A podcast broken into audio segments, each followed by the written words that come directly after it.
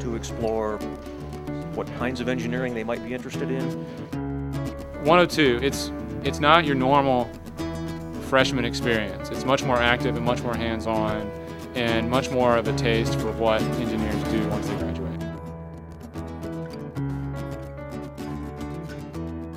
I've always wanted to be an engineer, and I talked to my chemistry, chemical engineering advisor, and he said that based on what I had told him, that I'd love this class. So I'm really excited about building little things and stuff like that.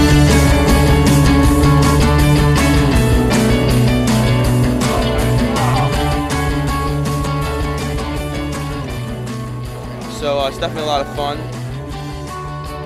Well, what's going on today is that we, the Engineering 102 class, testing solar ovens we've been building for the past two and a half weeks.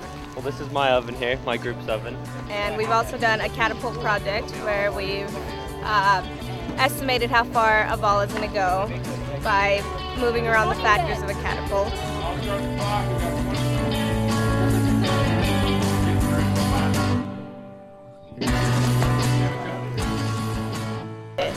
Fun and enjoyable. Okay. It allows students, quite frankly, young students on campus, our freshmen, to explore what kinds of engineering they might be interested in. So I'm taking uh, Engineering 102. Uh, it's a real fun class. It's a lot of hands-on work. You know, it's um, definitely more intriguing than other classes where you sit there and listen to lectures, or you know, just go home and do homework. And we basically had to design and learn about all, all about solar ovens. And uh, this is our solar oven. There's this one, one student, ninth grader from Douglas, who doesn't have good use of his hands. His fingers are actually fused together based on a skin condition that he has.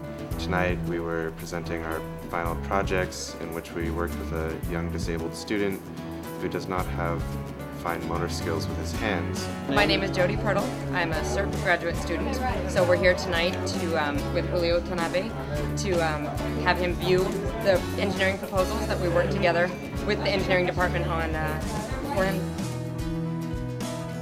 He can't open doors by himself, he can't brush his teeth by himself, and so teams are working on developing systems that would allow him the independence to do these daily activities alone. We try and make it a very interesting, exciting class um, with a lot of hands-on activities. The work there is not a lot um, for for as much you get out of it. You get a lot of hands-on experience with building solar ovens like we're doing. Um, next experiment we're going to be taking apart and putting together a telephone.